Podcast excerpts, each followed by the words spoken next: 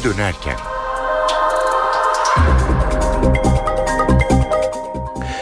İyi akşamlar. Eve dönerken haberler başlıyor. Ben Ayhan Aktaş. Günün haberleri ve yorumlarıyla sizlerle beraberiz. Öne çıkan gelişmelerin özetiyle başlıyoruz. 29 Ekim Cumhuriyet Bayramı kutlamaları başkent Ankara'da gergin geçti. Polis Ankara'da 1. Meclisinde bulunduğu Ulus Meydanı'nda toplanan binlerce kişinin Anıtkabir'e yürümesini önce biber gazı ve barikatla engelledi, ardından topluluğa izin verdi. Suriye'de bayram nedeniyle ilan edilen ateşkese rağmen ülkeden şiddet haberleri gelmeye devam ediyor. Şam'da bomba yüklü araçla gerçekleştirilen saldırıda 10 kişi öldü. Bu arada Türkiye sınırı yakınında çatışmalar sürerken Suriye'den atılan 4 havan topu mermisi Hatay'ın 5 Aslan köyüne düştü.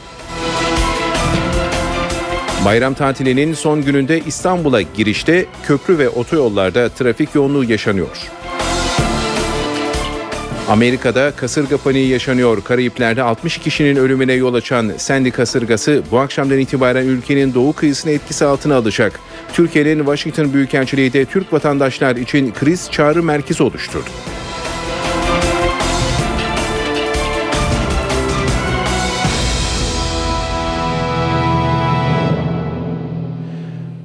Ayrıntılara geçiyoruz. Türkiye Cumhuriyeti 89 yaşında. 29 Ekim Cumhuriyet Bayramı tüm yurtta törenlerle kutlandı. Ancak bu yıl gözlerin çevrildiği tek nokta vardı. Orası da başkent Ankara'ydı. Ankara Valiliği'nin ulustan Anıtkabir'e yapılacak olan yürüyüşe provokasyon gerekçesiyle izin vermemesi kutlamalara damga vurdu dersek yanılmış olmayız. Ulus Meydanı'nda toplanan binlerce kişinin yürüyüşü önce engellendi. Biber gazıyla yapılan müdahalenin ardından geri adım atıldı. Barikatlar kaldırıldı, Anıtkabir'e yürüyüşe izin verildi. Ankara Valiliği yasak dedi ama onlar dinlemedi. Atatürkçü Düşünce Derneği ve Türkiye Gençlik Birliği'nin organize ettiği Cumhuriyet buluşmasına Türkiye'nin dört bir yanından on binlerce kişi katıldı. Kutlamalar sakin başladı. Emniyet güçlerinin yoğun güvenlik tedbirleri altında vatandaşlar sabahın erken saatlerinden itibaren Ulus Meydanı'na akın etti. Saatler ilerledikçe artan kalabalığa diğer illerden gelenler de eklendi. Devreye CHP lideri Kemal Kılıçdaroğlu girdi. Ulus Meydanı'nın dışında bekletilen kalabalığın girişi için emniyet güçlerini ikna etti. İki grubun meydanda bir araya gelmesinden kısa süre sonra Anıtkabir'e yürümek isteyen vatandaşlarla polis arasında arbede çıktı.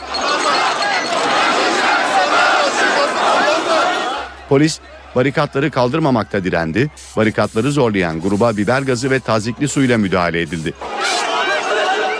Gazdan başta Osman Korutürk ve Gülsün Bilgehan olmak üzere birçok CHP'li milletvekili de etkilendi. Gaza maruz kalmamıştım. Ee, ilk defa oldu diyebilirim. Ee, gerçekten tabii çok e, aşağılayıcı bir şey bir kere. Yani e, hani e, devletin e, vatandaşlarına bu şekilde davranması bence çok aşağılayıcı. Biber gazına gerek yoktu. Su tazikli su sıkmaya da gerek yoktu. Onu da yaptılar. Bu e, hakikaten e, bu çağda e, yaşanmaması gereken insanların karşılaştırmaması gereken olaylar. Müdahaleye rağmen kalabalığın dağılmaması üzerine barikatlar kaldırıldı, binlerce kişi Anıtkabir'e hareket etti. Ulus Meydanı'ndan Anıtkabir'e yürüyüşse sakin geçti. Anıtkabir'in Tandoğan kapısından giren on binlerce kişi mozole önünde saygı duruşunda bulunduktan sonra olaysız şekilde dağıldı.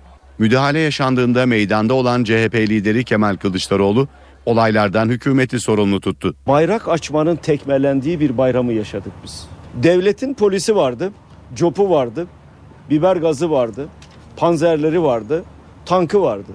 Ya savaşa mı gidiyorsunuz? Cumhuriyete karşı bir hükümet nasıl kendisine cumhuriyet hükümeti diyor? Başkentte kalmaya devam edelim. Çankaya Köşkü bu yıl 29 Ekim'de birçok ilke ev sahipliği yapacak. Devletin zirvesi uzun yıllar sonra ilk kez aynı resepsiyonda eşleriyle birlikte buluşacak. Gül, 29 Ekim Cumhuriyet resepsiyonunda Başbakan Erdoğan ve Türk Silahlı Kuvvetleri yönetimiyle BDP'lileri ilk kez bir araya getirecek. Ayrıntıları NTV muhabiri Didem Tuncay anlatıyor. Gözler bu akşam Çankaya Köşkü'nde olacak. Cumhurbaşkanı Abdullah Gül eşi Hayrun İsa Gül'le birlikte ev sahipliği yapacak davette. Birçok ilk yaşanacak. Askerler ilk defa eşleriyle birlikte katılacaklar resepsiyona ve Genelkurmay Başkanı Orgeneral Necdet Özel ve kuvvet komutanlarının ilk defa eşleriyle birlikte tam kadro hazır bulunmaları bekleniyor. Diğer bir ilk BDP'li vekillerle alakalı Türk Silahlı Kuvvetleri'nin komuta kademesiyle BDP milletvekilleri ilk defa aynı çatı altında bir davette bir araya gelecekler bu akşam. BDP eş başkanı Selahattin Demirtaş resepsiyona e, açlık grevleri dolayısıyla katılmıyor ancak BDP grup başkan vekilleri resepsiyonda hazır bulunacaklar ve askerlerle biraz önce de vurguladığımız gibi ilk defa aynı çatı altında Çankaya Köşkü'nde bir araya gelmiş olacaklar. Başbakan Recep Tayyip Erdoğan resepsiyona katılacak. Eşi Emine Erdoğan'ın da ilk defa Çankaya Köşkü'ndeki bir davette Başbakan Erdoğan'a eşlik etmesi bekleniyor. Muhalefete de hemen değinelim. CHP lideri Kemal Kılıçdaroğlu resepsiyona katılmıyor. İstanbul Kadıköy'deki Cumhuriyet şöleninde olacak Kılıçdaroğlu. MHP Genel Başkanı Devlet Bahçeli'nin ise katılması bekleniyor resepsiyona. Ancak sadece siyasiler ve askerler değil iş dünyasının, sanat dünyasının önemli isimleri de resepsiyona katılacaklar. Aynı zamanda başarılı sporcuların da bu gece Çankaya Köşkü'nde olmaları bekleniyor. Şu an itibariyle aktarabileceğimiz notlar bu şekilde. Başkentten not, notları aktardık. 29 Ekim'in yurt genelinde nasıl kutlandığına da bakalım. İstanbul'daki törenlerin adresi Vatan Caddesi oldu. Törenlerde zaman zaman gerginlik de yaşandı. İzmir'de CHP milletvekilleri Ankara'daki yürüyüşe gidecekleri otobüslere izin verilmemesini protesto etti. Mersin'de ise yürüyüş yapmak isteyen kalabalığa müdahale edildi. Cumhuriyet'in 89. yıl dönümü tüm yurtta coşkuyla kutlandı. İstanbul'da kutlamaların adresi yine Aksaray'daki Vatan Caddesi oldu. İstanbul Valisi Hüseyin Avni Mutlu, İstanbul Büyükşehir Belediye Başkanı Kadir Topbaş ve 1. Ordu Komutanı Orgeneral Yalçın Ataman töreni izlemeye gelen İstanbulluları selamladı. Çok mutluyuz yani ne diyelim yani Cumhuriyet Bayramı hepimizin bütün milletimizin bayramı. Çok mutluyuz, gururluyuz bu günleri gördüğümüz için. İnşallah daha güzel günler bizi bekler. Resmi geçit töreninin ardından tören sona erdi.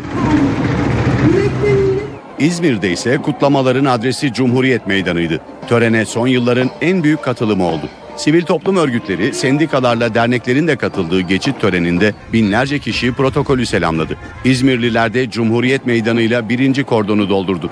Ben canım pahası olsa buraya gireceğim. Ben buraya gireceğim. Kutlamada tepkiler de vardı. Ankara'daki yürüyüşe gidecekleri taşıyan otobüslere izin verilmemesi nedeniyle CHP'li milletvekilleri İzmir valisi Cahit Kıraç'ı protesto etti. Milletvekilleri vali protokol tribününe geldiğinde protokolden ayrılarak töreni vatandaşların arasında izledi. İktidarın değil Cumhuriyet'in bayisi olması gerekiyor. Kutlamalar resmi törenlerle sınırlı kalmadı.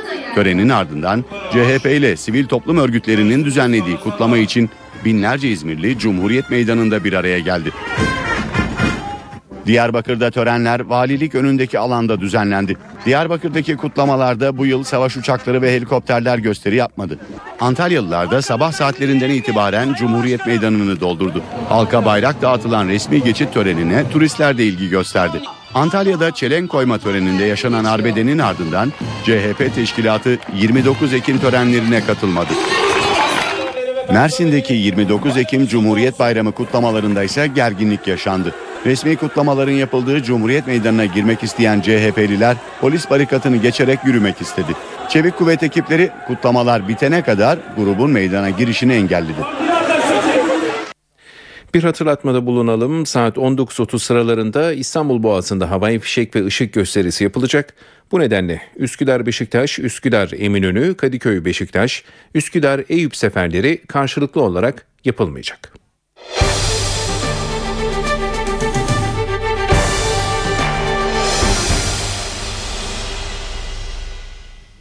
Şırnak'ta gerçekleşen saldırıda şehit olan polis memuru bugün son yolculuğuna uğurlandı. Dün akşam Şırnak'ta Valilik ve Emniyet Müdürlüğü'nün de aralarında bulunduğu 5 ayrı noktaya roket atarlı saldırı düzenlenmişti. Saldırının ardından çıkan çatışmada bir polis şehit olmuş, 3 polis ise yaralanmıştı. Şehit polis İbrahim Engin'in cenazesi bu sabah toprağa verilmek üzere memleketi Adana'ya gönderildi. Engin, ikindi namazının ardından son yolculuğuna uğurlandı. Öte yandan Şırnak'ın Beytüşşebap ilçesinde dün akşam saatlerinde eylem hazırlığı içerisinde olan bir grup terörist tespit edildi.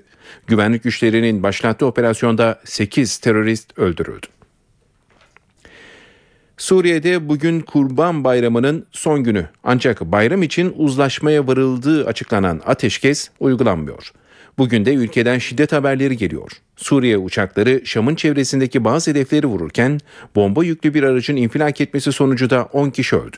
Ayrıntıları NTV muhabiri Hediye Levent anlatıyor kanlı bir gün olduğunu söyleyebiliriz. Birkaç gündür Şam kırsalındaki Zemelka, Harasta, Duma ve Erbil'de yer yer şiddetli çatışmalar yaşanıyor karada.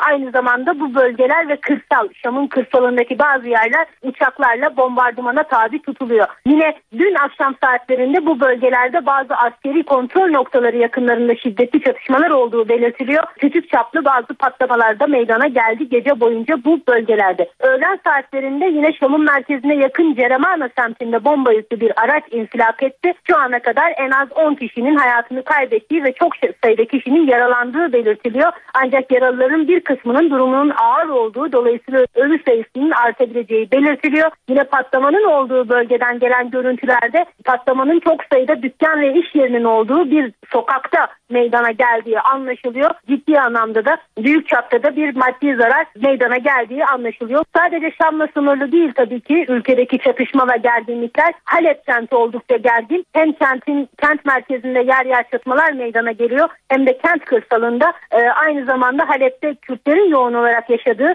Eşrefiye mahallesinde Özgür Suriye ordusu ve Kürtler arasındaki gerginlikte silahlı Kürt gruplar arasında daha doğrusu gerginlikte devam ediyor.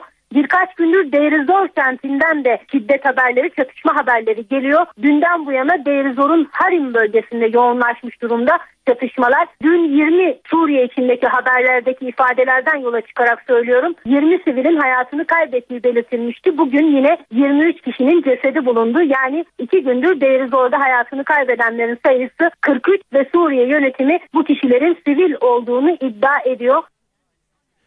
Birleşmiş Milletler Suriye Özel Temsilcisi Lahdar Brahimi de Suriye'deki duruma ilişkin karamsal bir tablo çizdi. Brahimi, ateşkes bozuldu. Suriye'de zaten kötü olan durum daha da kötüye gidiyor dedi. Rusya'nın başkenti Moskova'da yaptığı görüşmelerin ardından gazetecilere konuşan Brahimi, kendi arabuluculuğunda varılan ateşkes anlaşmasına her iki tarafında uymamasını üzüntüyle karşıladığını belirtti. Özel temsilci, Birleşmiş Milletler'in Suriye'ye barış gücü gönderme planı olmadığını da söyledi. Suriye'nin Türkiye sınırına yakın bölgelerindeki çatışmalar sürerken atılan havan topu mermileri yine Türkiye tarafına isabet etti. Hatay'ın Beşaslan köyüne sabah saatlerinde 4 havan topu mermisi düştü. Ölü ve yaralı yok. Sınırdaki askeri birlikler tarafından Suriye tarafına anında karşılık verildi. Türkiye-Suriye sınırında tansiyon yine yükseldi. Suriye'nin Türkiye sınırına yakın bölgesindeki çatışmalarda atılan havan topu mermileri Beşaslan köyüne düştü. Türkiye tarafından anında karşılık verildi. Hatay'ın Reyhanlı ilçesine bağlı Beş Aslan köyüne sabah 7.30 sıralarında ard arda 4 havan topu mermisi düştü. Mermiler bir çiftliğin yakınındaki tarlayı isabet etti. Tarlada yaklaşık 80 santimetre çapında çukur oluştu. Top mermilerin iki tanesi bize ait olan çiftliğin sağ tarafına ve sol tarafına e, düştü. İki tanesi de köyün batı tarafına düştü. Olayda can kaybı ya da yaralanan olmadı. Suriye'den atılan havan topu mermisi Beşaslan köyünden Mehmet Altunöz'e ait çiftlik evini teget geçti. Elektrik tellerini parçaladı ve hemen çiftlik evinin yanındaki boş araziye düştü. Olayın ardından Türk tarafında da askeri hareketlilik arttı. Reyhanlı ilçesi 3. Hudut Tabur Komutanlığı'na bağlı Yeniçe Karakolu'nda konuşlanan obüs toplarıyla Suriye tarafındaki hedeflere 4 top atışı yapıldı. Beşahsen köyünün karşısında bulunan Harim kasabasında ise çatışmalar sürüyor. Çatışmaların sürdüğü bir başka nokta olan Alyani köyünde ise 29 Suriyeli asker muhaliflere yakalanmamak için sınırı geçerek Türkiye'ye kaçtı. Askerler ziyaret hudut karakolu askerlerince teslim alındı. Yaralı 5 asker hastanelere kaldırıldı. 24 kişi ise Altınözü ilçe jandarma komutanlığına götürüldü. 29 Ekim Cumhuriyet Bayramı kutlamaları başkent Ankara'da gergin geçti. Polis Ankara'da 1. Meclisinde bulunduğu Ulus Meydanı'nda toplanan binlerce kişinin Anıtkabir'e yürümesini önce biber gazı ve barikatla engelledi ardından topluluğa izin verdi. Suriye'de bayram nedeniyle ilan edilen ateşkese rağmen ülkeden şiddet haberleri gelmeye devam ediyor. Şam'da bomba yüklü araçla gerçekleştirilen saldırıda 10 kişi öldü. Ağrı'da eşi ve eşinin ailesinin uyguladığı şiddet sonucu ölen Melek Karaaslan'ın ölümüne ilişkin dava açıldı. 4 kişi hakkında müebbet hapis isteniyor.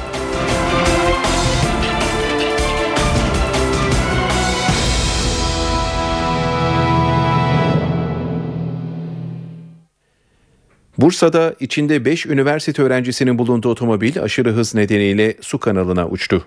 Öğrencilerden 3'ü hayatını kaybetti. Balıkesir Üniversitesi öğrencileri tatil sonrası okullarına gitmek üzere Düzce'den yola çıktı. Otomobil Bursa Karacabey karayolunda sürücünün direksiyon hakimiyetini kaybetmesi sonucu takla atarak su kanalına uçtu. Kazada 21 yaşındaki 3 öğrenci hayatını kaybetti. Yaralanan 2 öğrenci de hastaneye kaldırıldı. 6 günlük bayram tatili bu akşam sona eriyor. Otogarlarda dönüş yoğunluğu yaşanıyor. İstanbul Esenler Otogarı'na giriş yapmak isteyen otobüsler yoğunluk nedeniyle saatlerce beklemek zorunda kalıyor. 6 günlük bayram tatilinin son gününde şehirler arası trafikte yoğunluk sürüyor. Dönüş trafiğinin en fazla hissedildiği yerlerden biri de İstanbul Esenler Otogarı. Şimdi Anadolu'dan gelişler başladı. Vatandaş hepsi dönüşlerde. Yani yoğunluk gelişler bir hale fazla. Otogar girişinde ise uzun otobüs kuyrukları oluşuyor. Otogar girişinden içeri girmesi bir, bir buçuk saati buluyor. Benzer bir yoğunluk otogara bağlanan yollarda da var. Yolcularını karşılamaya gelen araçlar nedeniyle bağlantı yollarında trafik çok yavaş ilerliyor. Benim arabalarım mesela bugün Şarköy'den geliyor. Hepsi yoğun, yer yok. Yani giden de yer bulamaz yani. Ancak yarından sonra bulabilir. İstanbul'a gelmek kadar İstanbul'dan gitmek de zor. Uzun araç kuyrukları nedeniyle otogara giriş yapamayan yolcular otobüslere yetişmek için bavullarıyla yürümek zorunda kalıyor. Atatürk ve Sabiha Gökçen'den sonra İstanbul 3. Havalimanı da inşa ediliyor. Henüz ihaleye çıkılmadı. Pist için yer bakılıyor. Ancak Eyüp ve Arnavutköy ilçelerinin Karadeniz kıyıları 3. Havalimanı için öne çıkan yerler. Bölgede zemin etüdü yapıldı. İstanbul'da 3. havalimanı nereye yapılacak? Bu soruya henüz net bir yanıt yok. Ancak alternatifler arasına Eyüp, Arnavutköy ilçeleri arasındaki bölgede eklendi. Bir ay boyunca burada zemin etütleri yapıldı. Ankara'da geldiklerini söylediler. Zemin etütleri için burada bir yer tuttular. Tahsis ettik bunlar bu arkadaşlarımıza. Burada zemin etütleri yaptılar. Ne amaçla yapıyorsunuz zemin etütleri dediğimizde buraya havaalanı yapılacak denildi.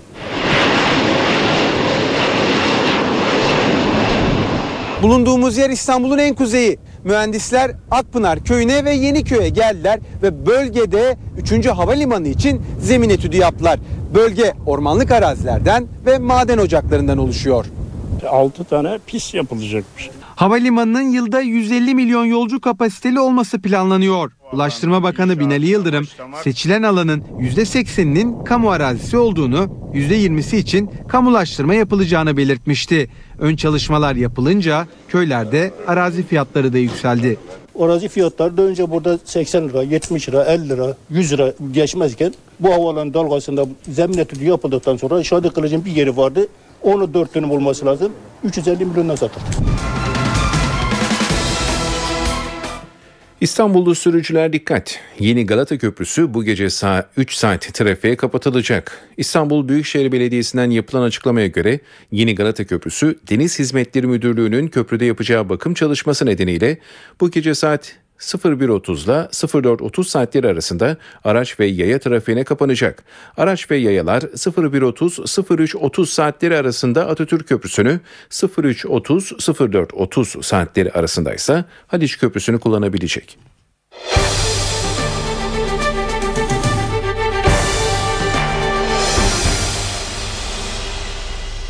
Ağrı'da eşi ve eşinin ailesinin uyguladığı şiddet sonucu hayatını kaybeden Melek Karaaslan'ın ölümüyle ilgili dava adli tıp raporu henüz çıkmamasına rağmen açıldı. 4 kişi hakkında müebbet hapis isteniyor. Öldüğünde henüz 24 yaşındaydı Melek. 16 yaşında evlendirilmişti. Koca dayağıyla tanışması da aynı yaşlara denk geldi. İki çocuk annesi genç kadın 28 Temmuz'da öldü. Uzun süre aç bırakılmıştı. Doktorlar genç kadının sistematik işkence gördüğünü ve belleğini yitirdiğini açıkladı. Bundan dolayı hepimiz üzüntülüyüz. Dava açılması için adli tıp raporu gerekiyordu ancak rapor hala çıkmadı. Bunun üzerine Ağrı savcısı raporu beklemekten vazgeçip davayı açtı. Kararslan'ın öz babası, kayınvalidesi, kayınpederi ve kocası için müebbet istedi. İlk duruşma Kasım ayında yapılacak. Allahu Ekber. Aile ve Sosyal Politikalar Bakanlığı da davaya müdahil olarak katılacak. Cumhurbaşkanlığı Kültür ve Sanat Büyük Ödülleri'nin bu yılki sahipleri belli oldu. Buna göre arkeoloji alanında Dünya Mirası katkısı için Zeugma Antik Kenti ve Müzesi, edebiyat alanındaki başarısı nedeniyle Selimileri Türk tarihini evrensel bir boyuta taşıdığı için Profesör Doktor Şükrü Haneoğlu ve klasik Türk ve tasavvuf müziğine katkısı dolayısıyla da Ahmet Hatipoğlu Kültür Sanat Büyük Ödüllerine layık bulundu. Ödül töreni ilerleyen günlerde Çankaya Köşkü'nde düzenlenecek. İstanbul'da çarşamba günü 5 saat süreyle su kesintisi yapılacak. Beşiktaş ve Şişli'de 12 semte su verilemeyecek. İstanbul Su ve Kanalizasyon İşleri Genel Müdürlüğü'nün yaptığı açıklamaya göre 31 Ekim çarşamba günü Levent Terfi Merkezi'ndeki trafoda yapılacak onarım nedeniyle 13.30 ile 18.30 arasında bazı semtlere su verilemeyecek. Beşiktaş'ta Etiler, Bebek, Yıldız, Balmumcu, Ulus, Rumeli Hisarüstü, Levent, Kuştepe ve Arnavutköy, Şişe'de ise Mecidiyeköy, Gayrettepe ve Esentepe'de 5 saat süreyle su kesintisi olacak. Türkiye son bir yılda sağlık turizminin de etkisiyle yabancı turist sayısını iki buçuk kat arttırdı. Sağlık Bakanlığı'ndan edinilen bilgiye göre 2009'da yıllık 74 bin olan yabancı hasta sayısı 2011'de 150 binin üstüne çıktı. Yabancı hastadan gelen tahmini yıllık gelir de 500 milyon liradan 1 milyar liraya ulaştı. Yabancı uyruklu hastaların %90'ından fazlası ise özel hastaneleri tercih etti. Hastaların büyük çoğunluğunu Almanya, Hollanda, Belçika, Fransa ve Suriye vatandaşları oluşturuyor.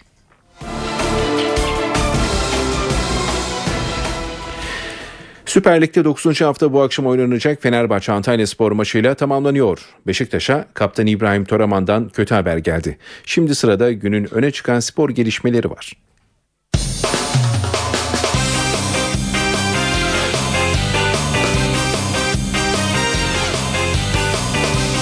Sporun heyecanı NTV Radyo'da.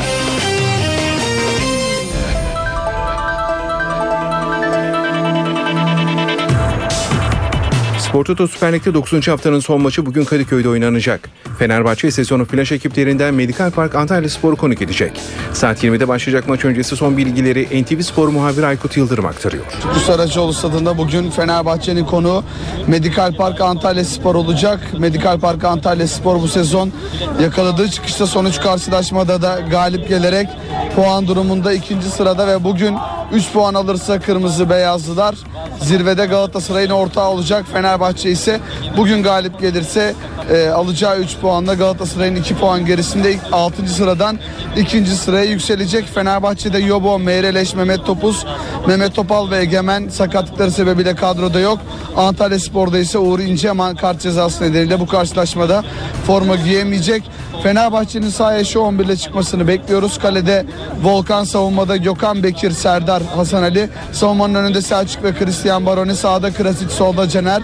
Ortada Kayt, ileride ise Musa Sov 11 ile yer almasını bekliyoruz. Kadıköy'de şu sıralarda yağmurun yavaş yavaş etkisini arttırdığını söyleyebiliriz. Bugün yine tribünde 9. kez kadın ve çocuk taraftarlar olacak ve bugünle birlikte Fenerbahçe'nin 5 maçlık cezası tamamlanmış olacak. Biz de maç saatine kadar Kadıköy'den her iki takımla ilgili son gelişmeleri aktarmaya devam edeceğiz. Galatasaray'da Johan Elmander seferberliği yaşanıyor. Kulüç maçında sakatlanan İsveçli golcünün durumuyla ilgili olarak Fatih Terim umutlu konuştu. Hedef 20 Kasım'da oynanacak Manchester United maçında Elmander'in sahada yer alması. Galatasaray sağlık heyetinin önümüzdeki günlerde en önemli mesaisi Johan Elmander olacak. Teknik direktör Fatih Terim, Kayseri Spor maçının ardından İsveçli golcü için umutlu konuştu.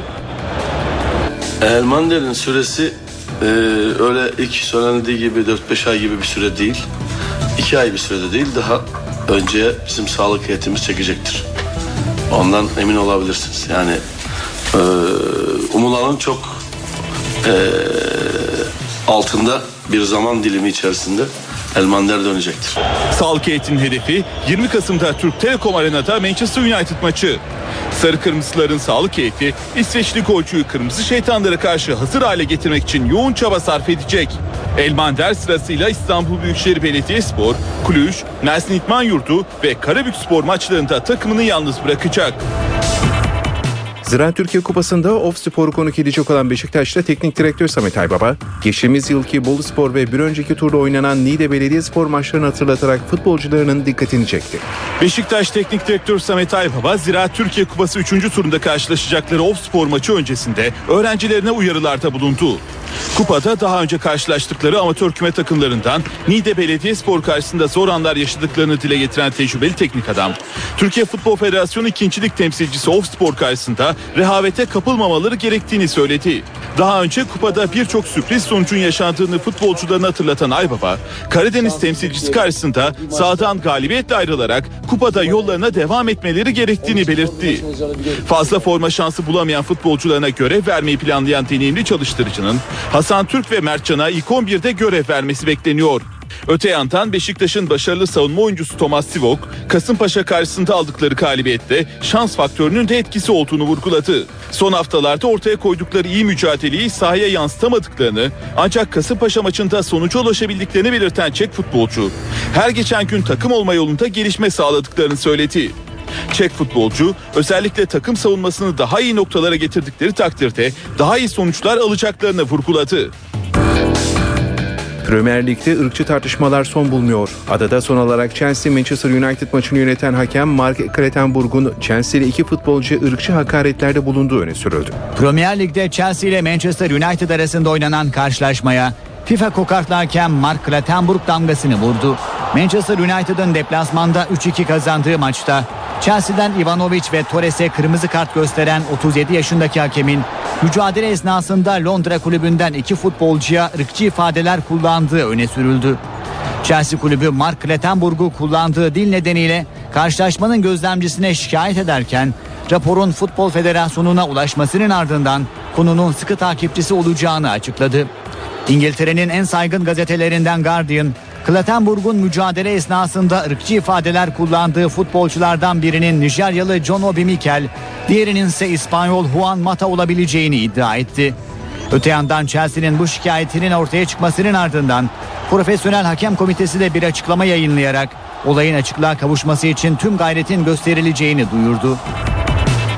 Engelsiz Aslanlar bir kez daha dünya şampiyonu. Galatasaray Japonya'da düzenlenen Kitakyushu Şampiyonlar Kupası final maçında Japonya temsilcisi Miyagi Max'ı 67-48 yenerek dördüncü kez dünya şampiyonluğuna ulaştı. Galatasaray tekerlekli sandalye basketbol takımı bir kez daha dünya şampiyonu oldu. Japonya'da düzenlenen Kitakyushu Şampiyonlar Kupası final maçında Miyagi Max takımını 67-48 yenen Sarı Kırmızılılar dördüncü kez kupaya ulaştı. Galatasaray bu sezon Avrupa Şampiyonlar Kupası'nda da finale yükselmişti. Sarı Kırmızılı temsilcimiz finalde kaybettiği Alman RSV Lan Dil takımı Japonya'daki Dünya Şampiyonası'na katılmama kararı alınca Dünya Tekerlekli Sandalye Basketbol Federasyonu'nun özel davetiyle turnuvaya gitme hakkı kazanmıştı. Sarı Kırmızılılar turnuvanın ilk günü Birleşik Devletler'den Dallas Mavericks'i, ikinci günü de Avustralya'dan Wollongong Rollerhawks'ı mağlup etmişti. Miyagi Max'i önce grup maçlarının sonuncusunda yenen Galatasaray, birkaç saat sonra oynanan final maçında da rakibini 67-48 mağlup ederek 4 maçını da kazandı ve şampiyonluğa ulaştı. 10. kez düzenlenen Kitakyushu Şampiyonlar Kupası'nda 4. kez mutlu sana ulaşan Galatasaray bu alandaki rekorunu da elinde bulunduruyor. Engelsiz Aslanlar daha önce 2008, 2009 ve 2011 yıllarında aynı başarıyı elde etmişti.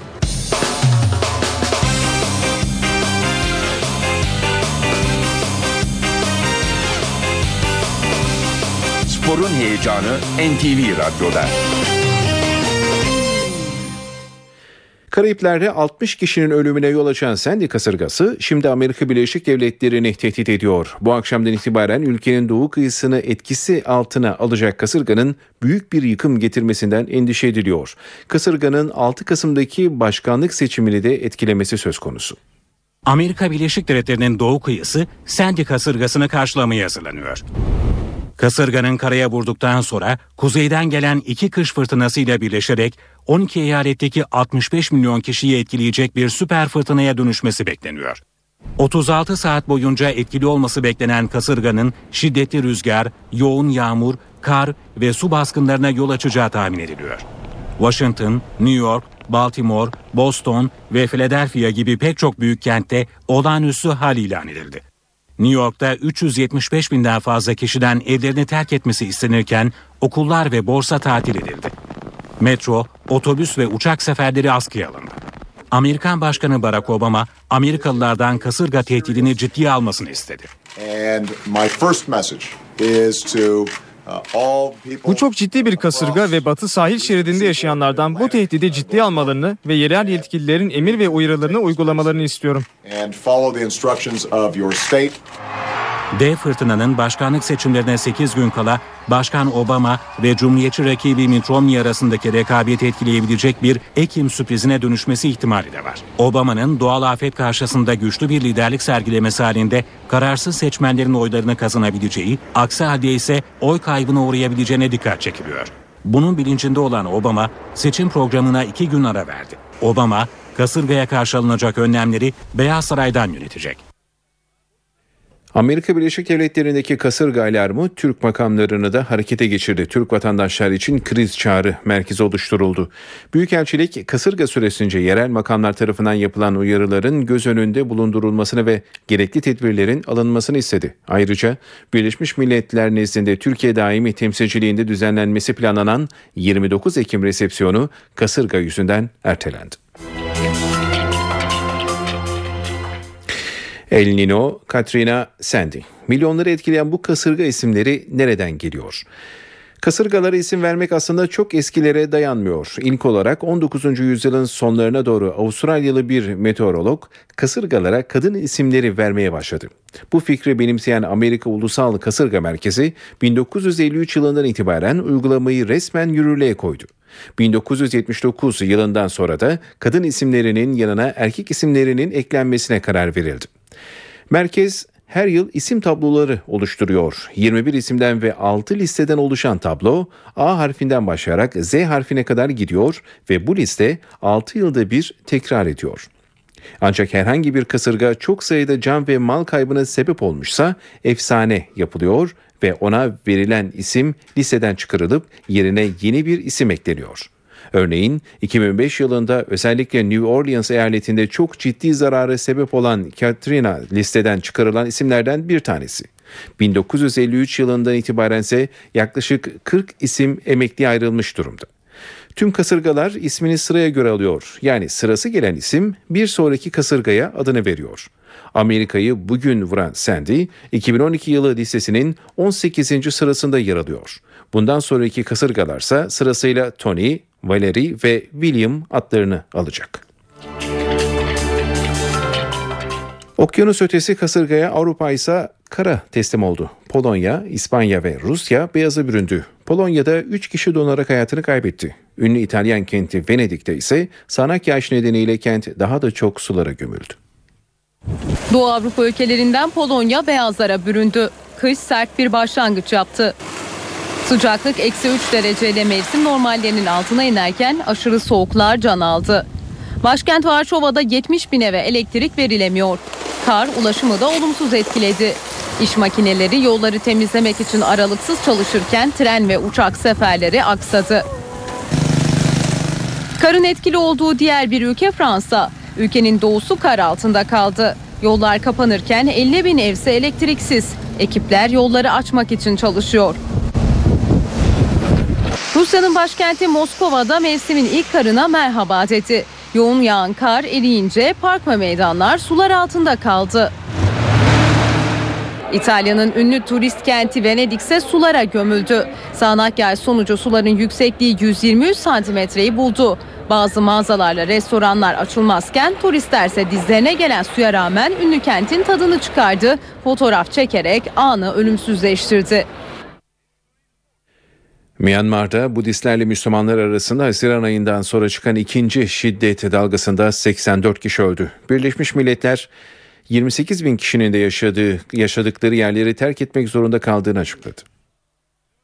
Myanmar'ın Rakhine eyaleti yine karıştı. Bölgedeki Budistlerle Rohingya Müslümanlar arasında yaklaşık bir haftadır devam eden şiddet olaylarının bilançosu ağır oldu. Onlarca kişi yaşamını yitirdi, yüzden fazla da yaralı var. Yüzlerce bina yıkılmış durumda. Zarar gören evlerin sayısının ise 5000'e yaklaştığı belirtiliyor. İnsan Hakları İzleme Örgütü, şiddetin mağdurunun Rohingya Müslümanları olduğunu ve ölü sayısının açıklanan rakamlardan daha fazla olabileceğini açıkladı.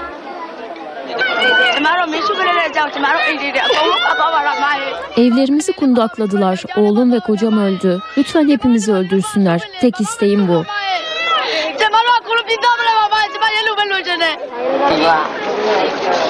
Birleşmiş Milletler yetkililerine göre de son şiddet dalgasında 27 bini Müslüman olmak üzere 28 bin kişi yaşadıkları yerleri terk etti. İnsanlar ya küçük teknelerle evlerini terk ediyor ya da ulaşılması zor bölgelere kaçıyor. Gece geldiler ve yakmaya başladılar. Ailemiz dağıldı. Botla kaçmak zorunda kaldık. Birleşmiş Milletler bölgeye yönelik acil gıda ve barınak yardımına başlandığını. Myanmar hükümeti de eyalette güvenlik önlemlerini artırdığını açıkladı. Bölgede Haziran ayındaki şiddet olaylarında en az 90 kişi yaşamını yitirmiş, 3000 evde yıkılmıştı. O tarihten bu yana çoğunluğu Rohingyalı Müslüman 75 bin kişi de mülteci kamplarında yaşam savaşı veriyor. Myanmar hükümeti etnik grup olarak kabul etmediği ülkedeki yaklaşık 800 bin Rohingya Müslümanına vatandaşlık vermiyor. İsrail ile Filistinliler arasında sağlanan ateşkes karşılıklı açılan ateşle bozuldu. Geçen hafta İsrail ile Gazze'deki Filistinli militanlar arasında çatışma çıkmıştı. İsrail'in Gazze'ye düzenlediği hava saldırısında 6 Filistinli ölmüş, Filistinli militanların İsrail topraklarını hedef almasıyla da 4 İsrailli yaralanmıştı. Çatışmaların ardından Mısır'ın ara buluculuğuyla geçen perşembe günü ateşkes sağlanmıştı. Ama bu ateşkes karşılıklı açılan ateşle bozuldu. Filistinli militanlar İsrail topraklarına 11 roket fırlattı. Saldırıda ölen ya da yaralanan olmadı. Bunun öncesinde İsrail'in Gazze'ye düzenlediği hava saldırısında bir Filistinli yaşamını yitirdi. Öldürülen kişinin Hamas'ın silahlı kanadı İzzettin Kasım Tugaylarına mensup olduğu bildirildi.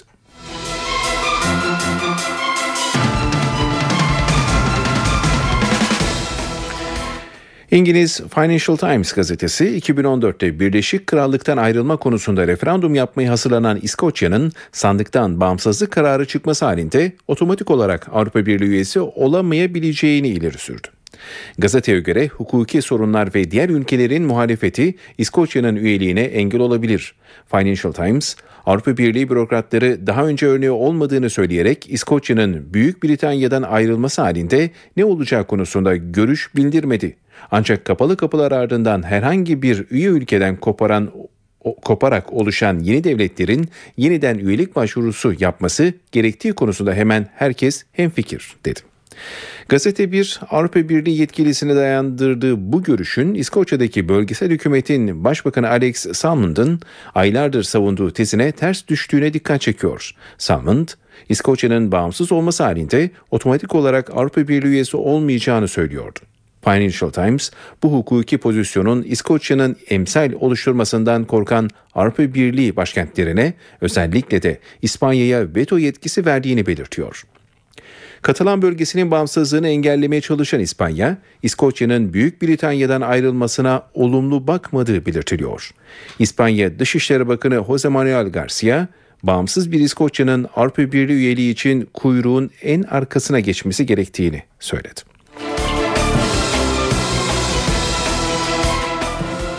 Ekonomik krizdeki Yunanistan 2000'den fazla kişinin isminin yer aldığı bir listeyi konuşuyor. Listede yer alan bu isimlerin İsviçre bankalarında gizli hesabı olduğu iddia ediliyor. Listeyi açıklayan gazetecinin ise başı dertte. İsviçre'de hesabı bulunan isimleri ifşa ettiği için gözaltına alındı. İsviçre bankalarında gizli hesabı olan 2000'den fazla Yunan zenginini açıklayan gazeteci Kostas Vahçevanis, kişisel bilgilerin gizliliğini ihlal ettiği gerekçesiyle gözaltına alındı. Hakim karşısına çıkmaya hazırlanan Vahçevanis pişman değil. Hot Dog adlı Yunan dergisinin sahibi olan Vahçevanis, ben sadece görevimi yaptım diyor. Ben gazetecilik görevimi yerine getirdim. Sakladıkları gerçeği ortaya çıkardım. Eğer adalet önüne çıkması gereken varsa o da bu listeye saklayan bakanlardır. Ben bir gazeteciyim ve benim işim bu.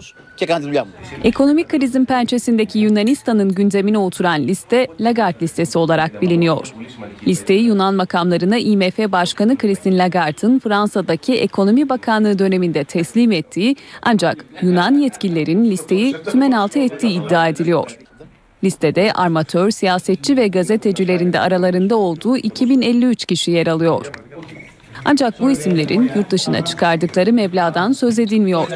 Listedeki bazı isimlerin vergi kaçakçılığı yaptığından şüphe ediliyor. Dünyanın önemli kanser uzmanları İsviçre'de bir araya geldi ve hükümetlere sigaraya karşı ciddi bir savaş açmaları çağrısında bulundu. Aksi takdirde 100 yıl içinde 1 milyar kişinin sigaradan hayatını kaybedeceği uyarısında bulundu. Sigara 21. yüzyılda 1 milyar can alacak. Bu uyarı İsviçre'de toplanan Dünya Onkoloji Konferansı'ndan geldi. Dünyaca ünlü kanser uzmanlarını bir araya getiren forumda hükümetlere tütün endüstrisini durdurmak için daha fazla çaba harcanması çağrısı yapıldı. Bu amaçla önerilen adımlar arasında sigara fiyatlarının 3 katına çıkarılması, tütün reklamlarının yasaklanması ve çok uluslu şirketlerin küresel olarak vergilendirilmesi de var. Uzmanlar özellikle çocuk ve gençlere hedef alan reklam stratejilerinin terörizm taktiklerine eşdeğer olduğu ve engellenmesi gerektiği görüşünde. Zira son araştırmalara göre her yıl en az 30 milyon kişi sigaraya başlıyor. Dünya çapında her yıl kanser ölümlerinin %20'sinin sorumlusuysa sigara. Bu da yılda 10 milyondan fazla kişinin sigaradan hayatını kaybettiği anlamına geliyor. Kanser uzmanlarına göre hükümetler önleyici adımlar atmazsa önümüzdeki yüzyıl içinde sigaraya bağlı hastalıklardan hayatını kaybedenlerin sayısının ise 1 milyara ulaşması bekleniyor.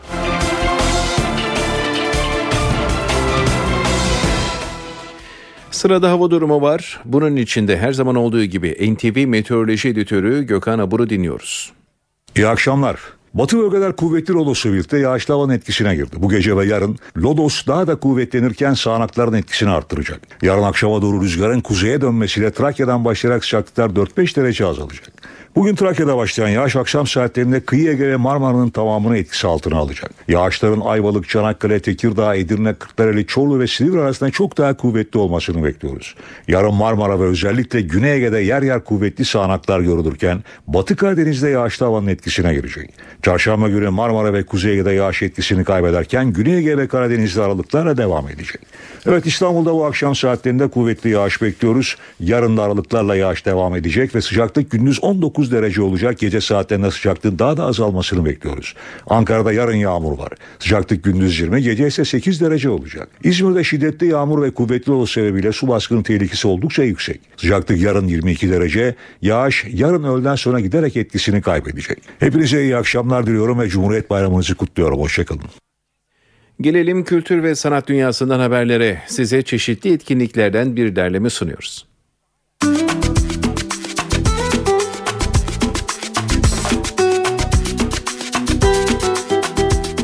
İstanbul Devlet Opera ve Balesi sanatçıları Cumhuriyet Bayramı'na özel bir konserle bugün Kadıköy Süreyya Operası'na konuk oluyor.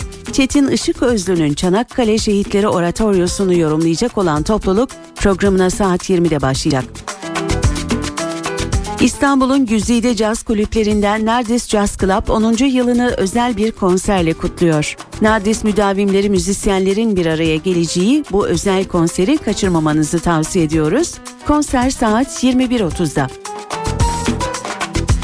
Beyoğlu'ndaki Kumbaracı 50 sahnesinde de bugün Seni Yeneceğim İstanbul adlı oyun var. Elif Temuçin, Erkan Uyanıksoy, Ezgi Keskin, Güray Dinçol, Sena Taşkapılıoğlu'nun rol aldığı oyunda sınırsız aptallık araştırılıyor. Oyunun başlama saati 20.30. Milli Reasürans Sanat Galerisi sergi sezonunu Bülent Erkmen'in küratörlüğündeki Lokman'la açtı. Kişi, matbaa ve üretim arasındaki ilişkiyi kurgulayan sergide matbaa odaklı bir dünya, gerçek malzemelerle sergi mekanında yeniden yaratılıyor. Sergi 3 Kasım'a kadar açık olacak. İstanbul dışına bakalım. Ankara Devlet Opera ve Balesi Korosu Cumhuriyet Bayramı konseriyle bugün opera sahnesinde. Kurtuluş ve Cumhuriyet suitlerinin yorumlanacağı konserin orkestra şefi Naci Özgüç, solisti ise Hülya Kazan. Konser saat 20'de. Antalya Haşim İşcan Kültür Merkezi ise bugün Türkiyem adlı müzikli bir gösteriye sahipliği yapacak. Bu toprakların türküleri üzerine kurgulanan eserde türküler üzerinden günümüz coğrafyasına, kültürüne, sosyal ortamına ve değerlerine doğru bir yolculuğa çıkılıyor. Fatih Şanal'ın librettosunu yazdığı, Erdal Tuğcular'ın türkülerin düzenlemelerini ve kompozisyonunu yaptığı gösteri saat 20'de başlayacak. Akşam evdeyseniz eğer CNBC'de Revolutionary Road adlı filmi izleyebilirsiniz. 50'lerin Amerikan orta sınıf ailelerinin dünyalarına odaklanan filmin başrollerini Titanic'ten sonra ilk kez aynı filmde oynayan Kate Winslet ve Leonardo DiCaprio paylaşıyor. Yönetmen koltuğunda ise Sam Mendes var. Filmin başlama saati 22. Öncesinde ise CNBC'de yine saat 19.30'da Mike and Molly, 20'de The Exes ve 21'de de CSI New York adlı diziler ekranda olacak. E2'de saat 22'de Conan, 23'te de Breaking Bad var. Star TV'de ise bugün saat 20'den itibaren O Ses Türkiye adlı yarışma programını izleyebilirsiniz. 23.15'te de Evlerden Biri adlı dizi final bölümüyle ekranda olacak.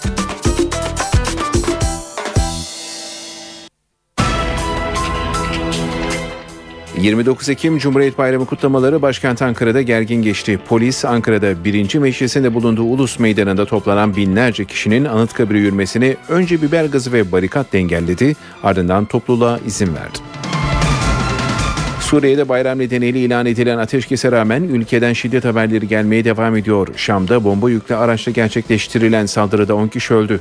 Bu arada Türkiye sınırı yakınında çatışmalar sürerken Suriye'den atılan 4 havan topu mermisi Hatay'ın 5 Aslan köyüne düştü. Bayram tatilinin son gününde İstanbul'a girişte köprü ve otoyollarda trafik yoğunluğu yaşanıyor. Amerika'da kasırga alarmı verildi. Karayipler'de 60 kişinin ölümüne yol açan Sandy kasırgası bu akşamdan itibaren ülkenin doğu kıyısını etkisi altına alacak. Türkiye'nin Washington Büyükelçiliği de Türk vatandaşları için kriz çağrı merkezi oluşturdu.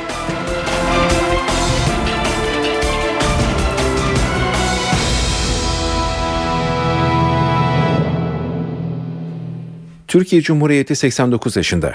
29 Ekim Cumhuriyet Bayramı tüm yurtta törenlerle kutlandı. Ancak bu yıl gözlerin çevrildiği tek nokta vardı. Orası da başkent Ankara'ydı. Ulus Meydanı'nda toplanan binlerce kişinin yürüyüşü Ankara Valiliği'nin kararı üzerine biber gazıyla önce engellendi.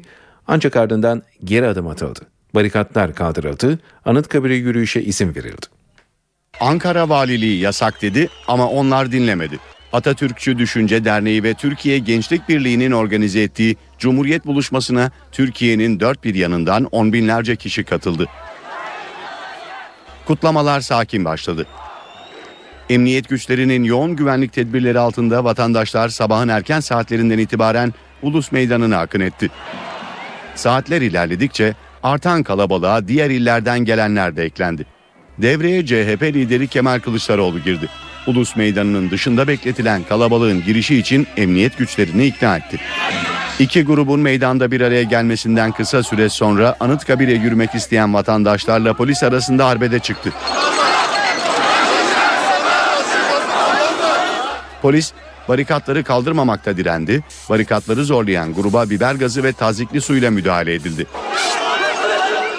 Gazdan başta Osman Korutürk ve Gülsün Bilgehan olmak üzere birçok CHP'li milletvekili de etkilendi. Gaza maruz kalmamıştım. Ee, ilk defa oldu diyebilirim. Ee, gerçekten tabii çok aşağılayıcı bir şey bir kere. Yani e, hani e, devletin e, vatandaşlarına bu şekilde davranması bence çok aşağılayıcı. Biber gazına gerek yoktu. Su tazikli su sıkmaya da gerek yoktu. Onu da yaptılar. Bu e, hakikaten e, bu çağda e, yaşanmaması gereken insanların karşılaştırmaması gereken olaylar. Müdahaleye rağmen kalabalığın dağılmaması üzerine barikatlar kaldırıldı. Binlerce kişi Anıtkabir'e hareket etti. Ulus Meydanı'ndan Anıtkabir'e yürüyüşse sakin geçti. Anıtkabir'in Tandoğan kapısından giren on binlerce kişi mozole önünde saygı duruşunda bulunduktan sonra olaysız şekilde dağıldı. Müdahale yaşandığında meydanda olan CHP lideri Kemal Kılıçdaroğlu Olaylardan hükümeti sorumlu tuttu. Bayrak açmanın tekmelendiği bir bayramı yaşadık biz. Devletin polisi vardı, copu vardı, biber gazı vardı, panzerleri vardı, tankı vardı. Ya savaşa mı gidiyorsunuz? Cumhuriyete karşı bir hükümet nasıl kendisine cumhuriyet hükümeti diyor? Başkentte kalmaya devam edelim. Çankaya Köşkü bu yıl 29 Ekim'de birçok ilke ve ev sahipliği yapacak. Devletin zirvesi uzun yıllar sonra ilk kez aynı resepsiyonda eşleriyle birlikte buluşacak. Gül 29 Ekim Cumhuriyet resepsiyonunda Başbakan Erdoğan ve Türk Silahlı Kuvvetleri yönetimiyle BDP'lileri ilk kez bir araya getirecek. Ayrıntıları NTV muhabiri Didem Tuncay anlatıyor. Gözler bu akşam Çankaya Köşkü'nde olacak. Cumhurbaşkanı Abdullah Gül eşi Hayrun İsa Gül'le birlikte ev sahipliği yapacak davete. Birçok ilk yaşanacak. Askerler ilk defa eşleriyle birlikte katılacaklar resepsiyona ve Genelkurmay Başkanı Orgeneral Necdet Özel ve kuvvet komutanlarının ilk defa eşleriyle birlikte tam kadro hazır bulunmaları bekleniyor. Diğer bir ilk BDP'li vekillerle alakalı Türk Silahlı Kuvvetleri'nin komuta kademesiyle BDP milletvekilleri ilk defa aynı çatı altında bir davette bir araya gelecekler bu akşam. BDP eş başkanı Selahattin Demirtaş resepsiyona e, açlık grevleri dolayısıyla katılmıyor ancak BDP grup başkan vekilleri resepsiyonda hazır bulunacaklar ve askerlerle biraz önce de vurguladığımız gibi ilk defa aynı çatı altında Çankaya Köşkü'nde bir araya gelmiş olacaklar. Başbakan Recep Tayyip Erdoğan resepsiyona katılacak. Eşi Emine Erdoğan'ın da ilk defa Çankaya Köşkü'ndeki bir davette Başbakan Erdoğan'a eşlik etmesi bekleniyor. Muhalefete de hemen değinelim. MHP Genel Başkanı Devlet Bahçeli'nin katılması bekleniyor resepsiyona. Ancak sadece siyasiler ve askerler değil, iş dünyasının, sanat dünyasının önemli isimleri de resepsiyona katılacaklar. Aynı zamanda başarılı sporcuların da bu gece Çankaya Köşkü'nde olmaları bekleniyor. Şu an itibariyle aktarabileceğimiz notlar bu şekilde.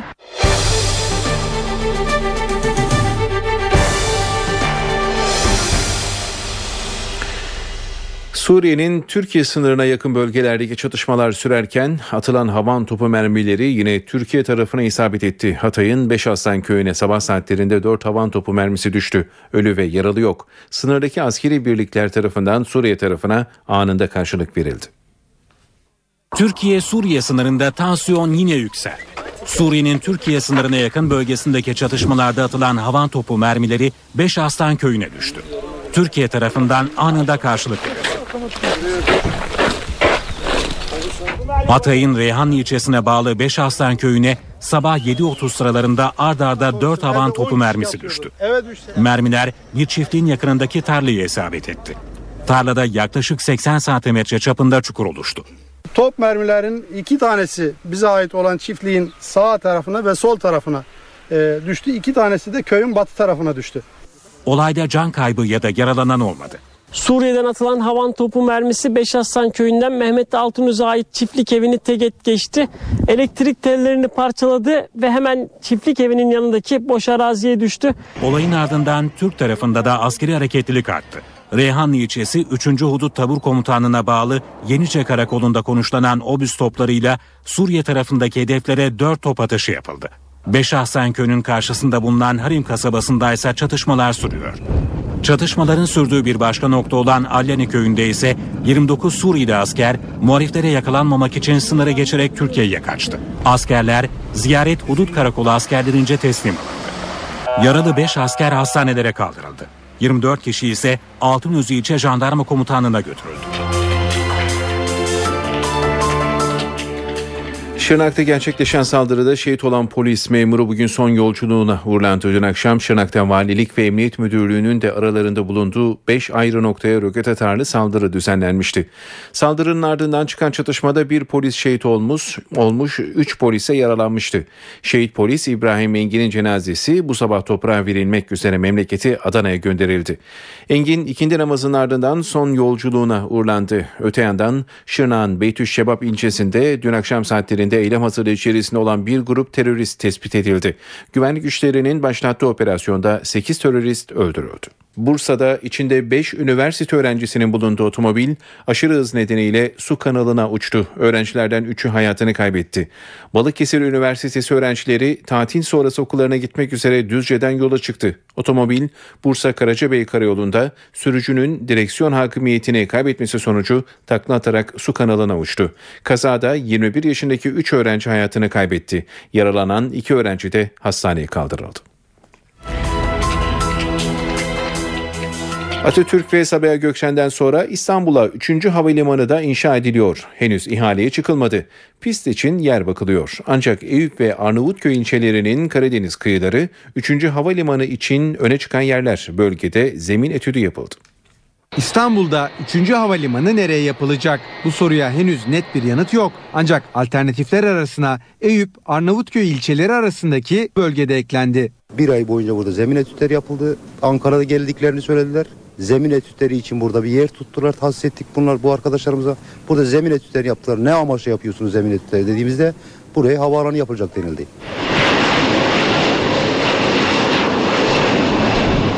Bulunduğumuz yer İstanbul'un en kuzeyi. Mühendisler Akpınar köyüne ve Yeniköy'e geldiler ve bölgede 3. havalimanı için zemin etüdü yaptılar. Bölge ormanlık arazilerden ve maden ocaklarından oluşuyor. 6 tane pist yapılacakmış. Havalimanının yılda 150 milyon yolcu kapasiteli olması planlanıyor. Ulaştırma Bakanı Binali Yıldırım seçilen alanın %80'inin kamu arazisi olduğunu, %20'si için kamulaştırma yapılacağını belirtmişti. Ön çalışmalar yapılınca köylerde arazi fiyatları da yükseldi. Arazi fiyatları da önce burada 80 lira, 70 lira, 50 lira, 100 lira geçmezken bu havalan dalgasında zemin etüdü yapıldıktan sonra Şadi Kılıç'ın bir yeri vardı. Onu 4 dönüm olması lazım. 350 milyondan satıldı. İstanbullu sürücüler dikkat. Yeni Galata Köprüsü bu gece 3 saat trafiğe kapatılacak. İstanbul Büyükşehir Belediyesi'nden yapılan açıklamaya göre Yeni Galata Köprüsü Deniz Hizmetleri Müdürlüğü'nün köprüde yapacağı bakım çalışması nedeniyle bu gece saat 1.30 ile 4.30 saatleri arasında araç ve yaya trafiğine kapanacak. Araç ve yayalar 1.30-3.30 saatleri arasında Atatürk Köprüsü'nü, 3.30-4.30 saatleri arasında ise Haliç Köprüsü'nü kullanabilecek. Cumhurbaşkanlığı Kültür ve Sanat Büyük Ödülleri'nin bu yılki sahipleri belli oldu. Buna göre arkeoloji alanında dünya mirasına katkısı için Zeugma Antik Kenti ve Müzesi, edebiyat alanındaki başarısı nedeniyle Selimileri, Türk tarihinin evrensel bir boyuta taşıdığı için Profesör Doktor Şükrü Hani Hanioğlu ve klasik Türk ve tasavvuf müziğine katkısı dolayısıyla da Ahmet Hatipoğlu Kültür Sanat Büyük Ödüllerine layık bulundu. Ödül töreni ilerleyen günlerde Çankaya Köşkü'nde düzenlenecek.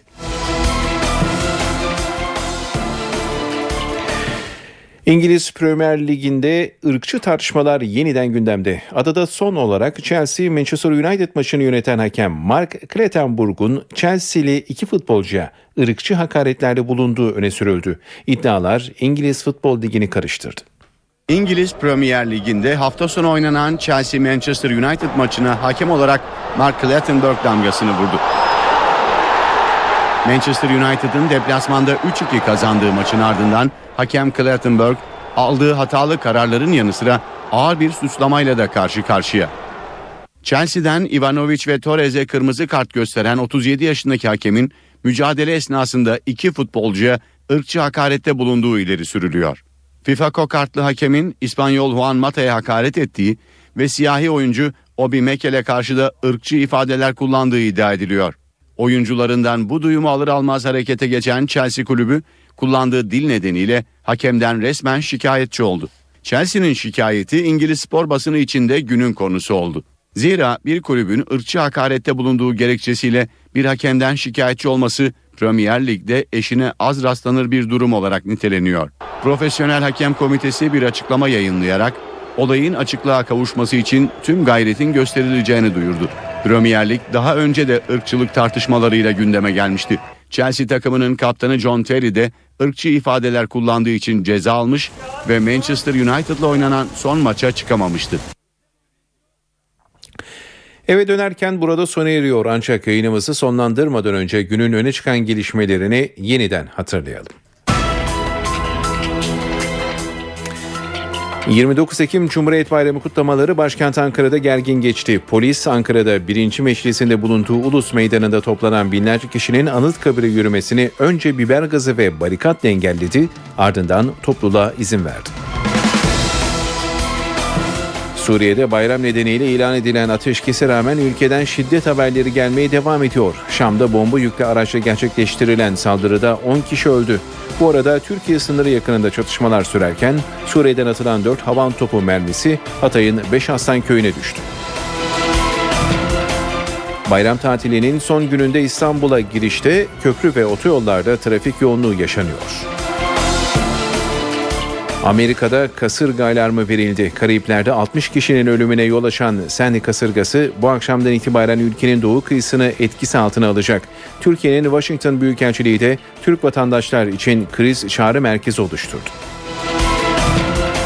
Eve dönerken burada sona eriyor. İyi akşamlar diliyoruz.